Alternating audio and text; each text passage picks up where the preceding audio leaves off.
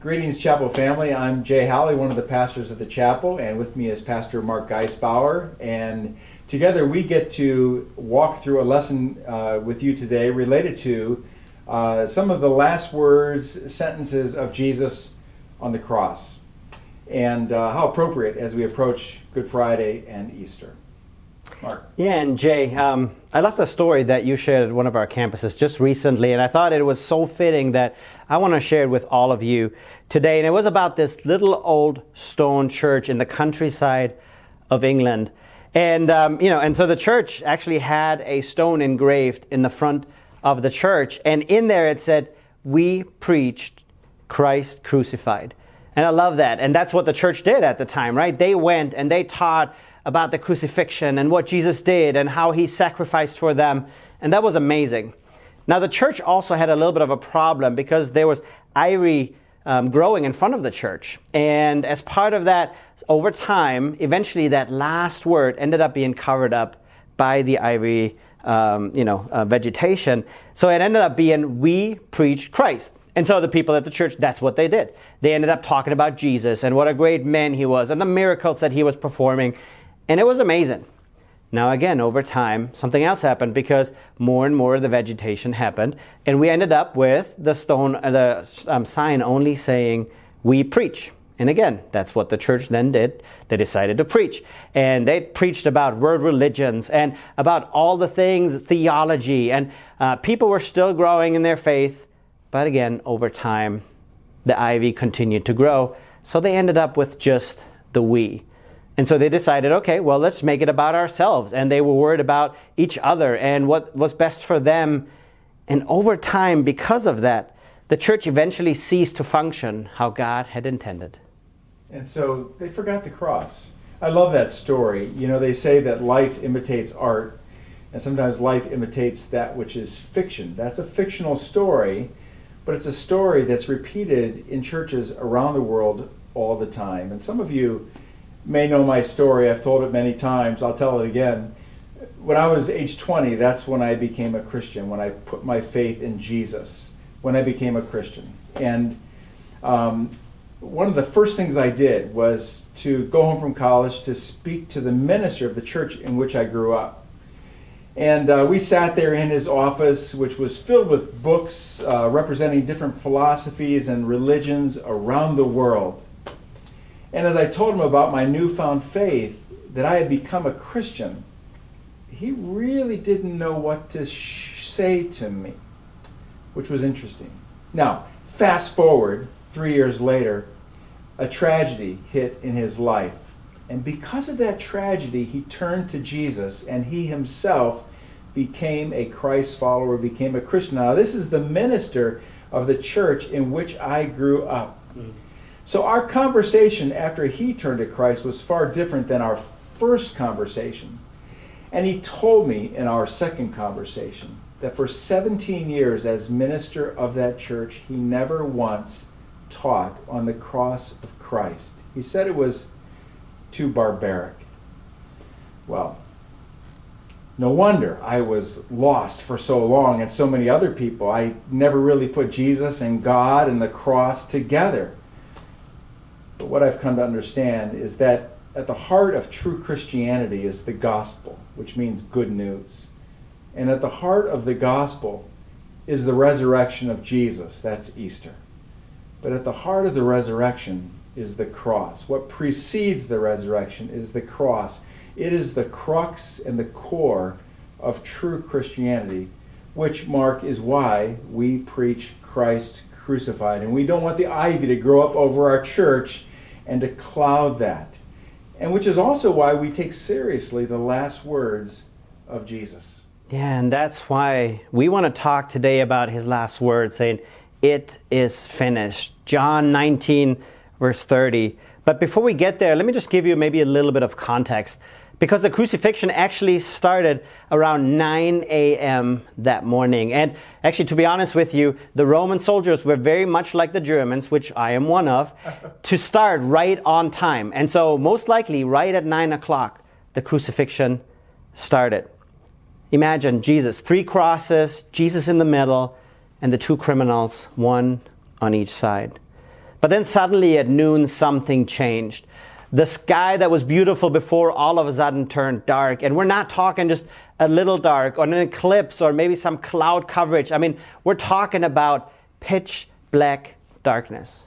Maybe you've been in a room before where all of a sudden the light switched off and you can't even see your own hand in front of your face. Well, that's how I imagined that darkness being at the time. It was a darkness that was thick and was black, and it was more than eerie, it truly felt evil. And it lasted for three hours, starting at noon, 12.30, 1, 1.30, 2, 2.30, and at 3 o'clock, all of a sudden, it disappeared as fast as it came. So, whatever happens in that time of darkness was that Jesus was brought to the door of death. When Jesus spoke, he was quoting Psalm 22, and he said this My God, my God, why have you forsaken me? And the reason why he did this is because it was a deep expression of the anguish that he took on our sins upon himself. He actually almost died a double death. Now, on one side, he had the physical death, but then also the separation from his Father God him casted into hell was the second death that he experienced.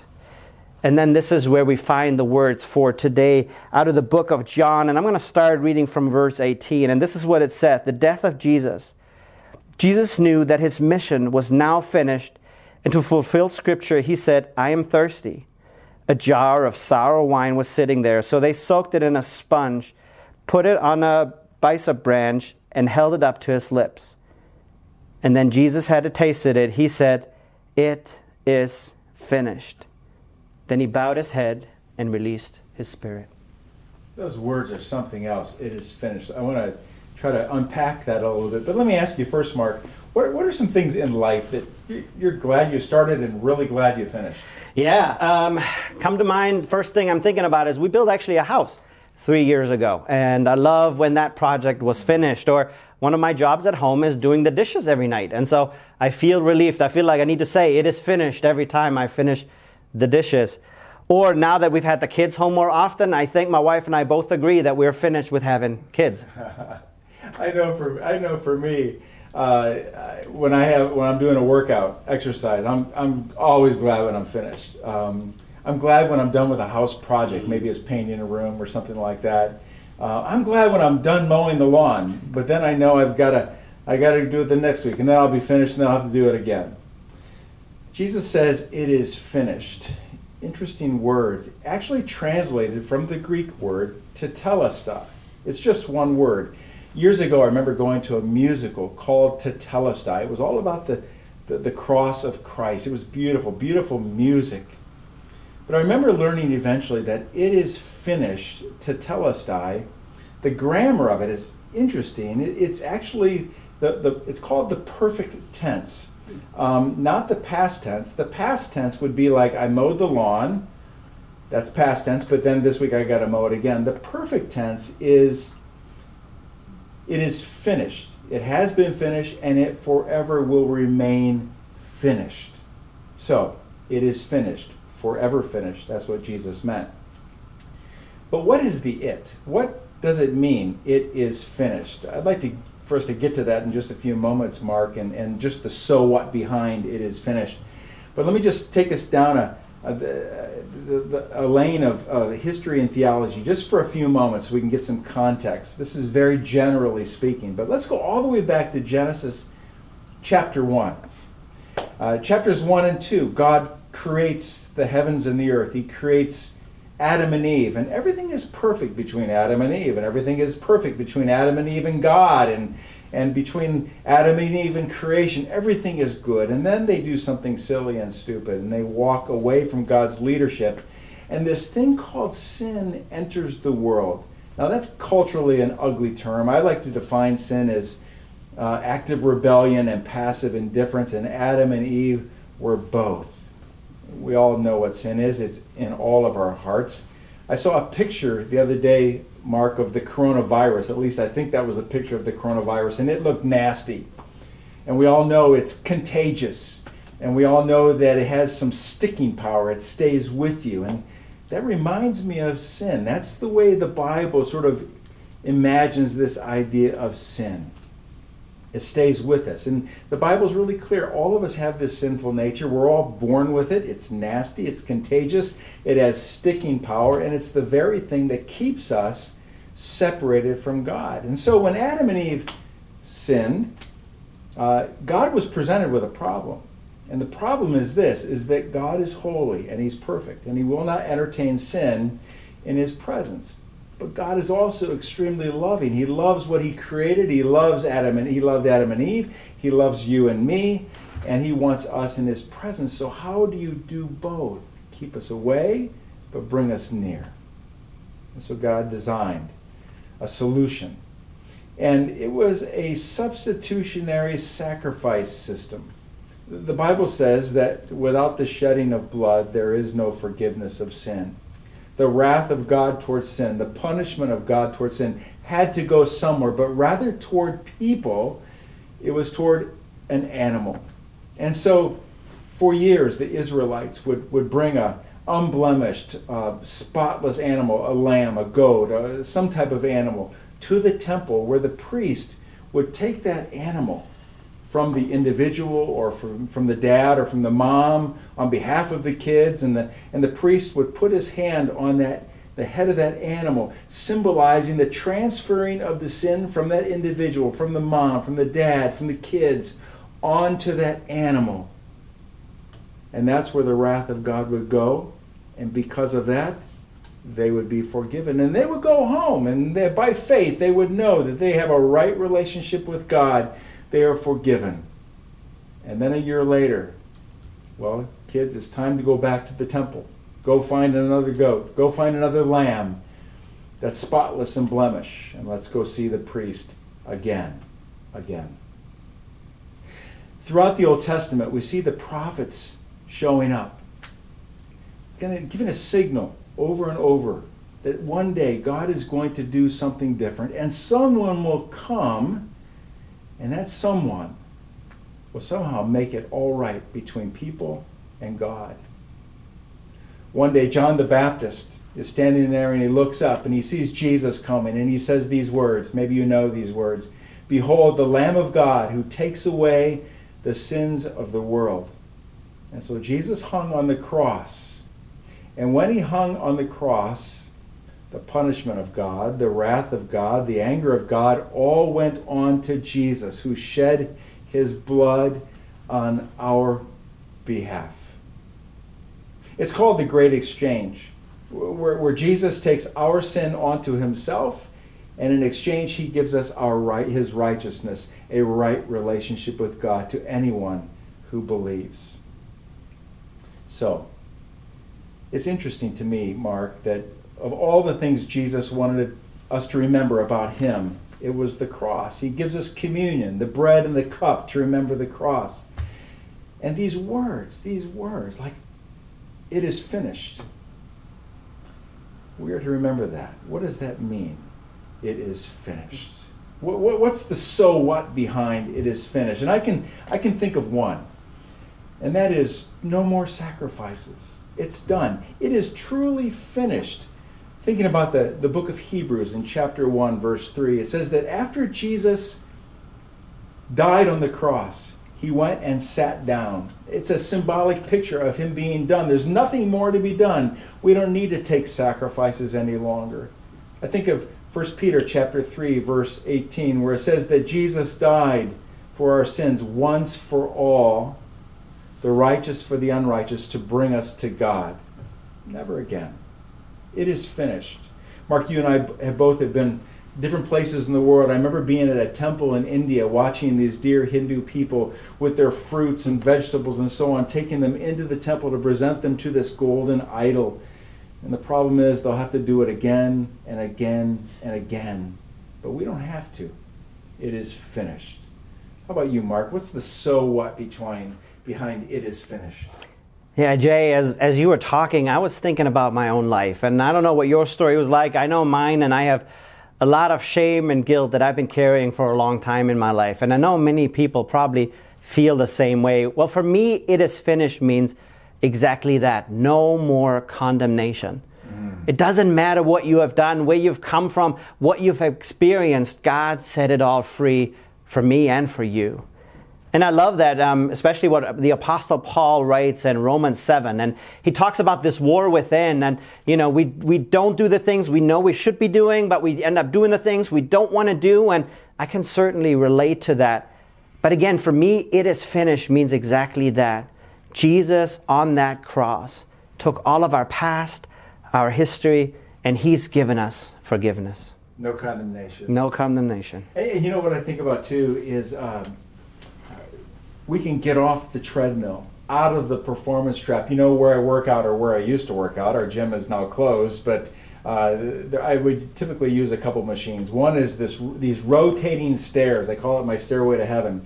However, I never go anywhere. The stairs just keep coming. I could walk a mil- I could I could step a million steps and still never go anywhere. I could be on the treadmill and go a million miles and still never go anywhere. And the Bible says that we can never do enough to get close to God because of our sin problem.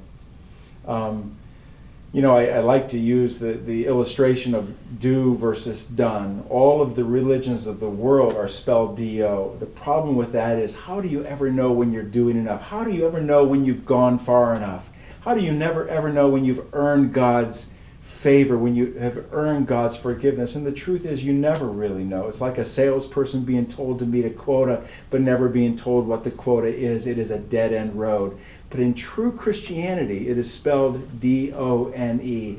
God has done for us through Jesus what we could never do for ourselves. I don't need to live in that performance trap. I can get off the treadmill. I can trust in Jesus because he says it is finished. See, it also reminds me about no more fear we mm. need to mm. carry. That's right. You know, one of the main commandments in the Bible that we find over and over is don't be afraid. Don't be anxious about anything. Actually, my favorite verse in the Bible is Joshua 1 verse 9. And in there, we are commanded not to be afraid. Why? Because Jesus and God, they are with us. They have a plan for our lives.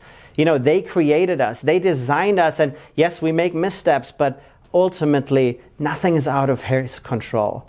Nothing is going to happen that is going to be taken him by surprise. And I love that because his sin paid for it all, and his, res- his death and his resurrection made all the difference. So no matter what happens, the good news is that Jesus is still there. And it just hit me this week, even. You know, imagine the Son of God. He already died for us, but he also went to hell for you and for me and the mistakes that we have made. And man, if he is for us, why should I ever need to be afraid again? If somebody has done that for me, man, I know he's on my side. And I know that He's going to go with me the entire difference. And then ultimately, you know, I mean, I've read my Bible to the end, and I know in the book of Revelations, it talks about how the story is going to finish. And I know who's going to be at the end. And I just want to read out of Revelations because it really stuck out to me. Revelations 21, verse 3 and verse 4, where it says this It says, I hear a loud shout from the throne saying, Look, God is home now amongst his people. He will live with them and they will be his people. God himself will be with them. And I love what comes next in verse 4. He says, He will wipe away every tear from their eyes, and there will be no more death or sorrow or crying or pain. All these things are gone forever. I mean, it doesn't get more finished than this. Mm. Someday, no more coronavirus. Uh-huh. None of the things we have to deal with, none of the trials and sufferings we have to deal with. Well, Mark, uh, in this time of uncertainty and these crazy times, I don't know how many times I've heard the word surreal used. In this surreal time, what are some things, some practical things we can do to, to, to um, take this idea that it is finished, the essence of the cross, which is the essence of the gospel, which is the essence of true Christianity. What can we do to tuck those things deep down into our hearts? And I'll start with one. And it's, it's a phrase I heard from Jerry Bridges, an author, years ago. Preach the gospel to yourself every day. Let's remind ourselves of what is true because you know what? The center of our lives is what we believe. That then is translated into what we ascribe importance to. And that then is translated into what we think about, what we talk about, how we act what is true about the gospel. And so, how do we how do we get there? What are some things we can do very practically to speak the gospel into our hearts? Well, one thing that I love doing is simply reading God's word, getting into the Bible and reading what God has been doing, the story of Him and how He's finished and what He has done as part of that process. And I know some of us have more time now than probably ever before, and why not use this time investing more time in the Bible? And there's great resources out there on Right Now Media that will show you for free videos teaching you on God's Word. But I also love just picking up my Bible myself and start reading and saying, God, what, what do you want to teach me today? And how can I apply that to my life? I found that fascinating. Mm. I'll add to that. Um, they say the difference between reading and studying is a pencil. Uh, t- take a pen or a pencil and open your Bible and just begin to make notes uh, as you read. Uh, things you note that are true and right and good and things you want to apply to your life. And memorize even. Uh, some people say, I can't memorize. Well, we can memorize. Here's, a, here's, a, here's part of a verse to memorize. How about it is finished? That would be a good one uh, because it means so much to our lives. Uh, so to study and to memorize, uh, read, study, memorize. What, what else, Mark? Well, I love to spend time just talking to God. I mean, any relationship lives from communication. I can't have a relationship with my wife and not talk to her, mm. you know? And so spending time with God, just especially maybe with a thankful heart as we're going into this season. I mean, I know there's a lot of things that we can focus on that are negative, but man, if I just read this and read what Jesus has done and what you just shared, that fills my heart with gratefulness. And even just to say, hey, God, thank you for who you are. Thank you that you came down from heaven to this earth to save us. You died for us. Man, that fills my heart with gladness. And it helps me a lot of times just to refocus myself on what really matters to have that grateful heart to Him. Mm. What else? Well, earlier when you were sharing the story of the ivy growing up over the church, and then I shared my own story um, the reason I could share my own story so freely is because a number of times I've written that out so that I could communicate it freely to people. And maybe you've done that before, but what a great exercise to write out your story if you've put your faith in Christ and you have a relationship with God through Christ. Have you ever written it out? That's a good thing to do. Just one page of paper. This is what my life was like before Christ, Christ, and then after Christ. And then once you've written that out, be prepared to tell somebody. Correct, because I think I want to take it one step further. Don't just write it out, but then share it with somebody else. Mm-hmm. I mean, if I look at our news today, and if I know the news even in the last year or two or three or five, it's always negative. Well, I think people are desperate for hope, and right. what greater hope for us to share with them about what has Jesus has done and in my life and in your life, and so just take that moment to share that. That's a good word. But as we're wrapping this up, um, Jay, let's just spend a moment in prayer. Would you mind? Yeah, please. Let me say, dear God, I just want to thank you for today. I thank you for everybody who's listening and watching, and God, man, it's so great to know and to hear those words from you that you were finished. You finished dying for us for our sins, for the mistakes that we've made. And this is the loving act that you have given us. And God, as we're going into this week, we need you more than ever. So, God, I just pray that you will wrap yourself around us. Help us to take those next steps, no matter what that means for us today, to grow closer to you and to make a difference in the life of the people around us. Thank you that you have given us hope and that you are a source for life and for eternity. We thank you. Amen. Well, thanks so much for being with us. Thanks for joining us today.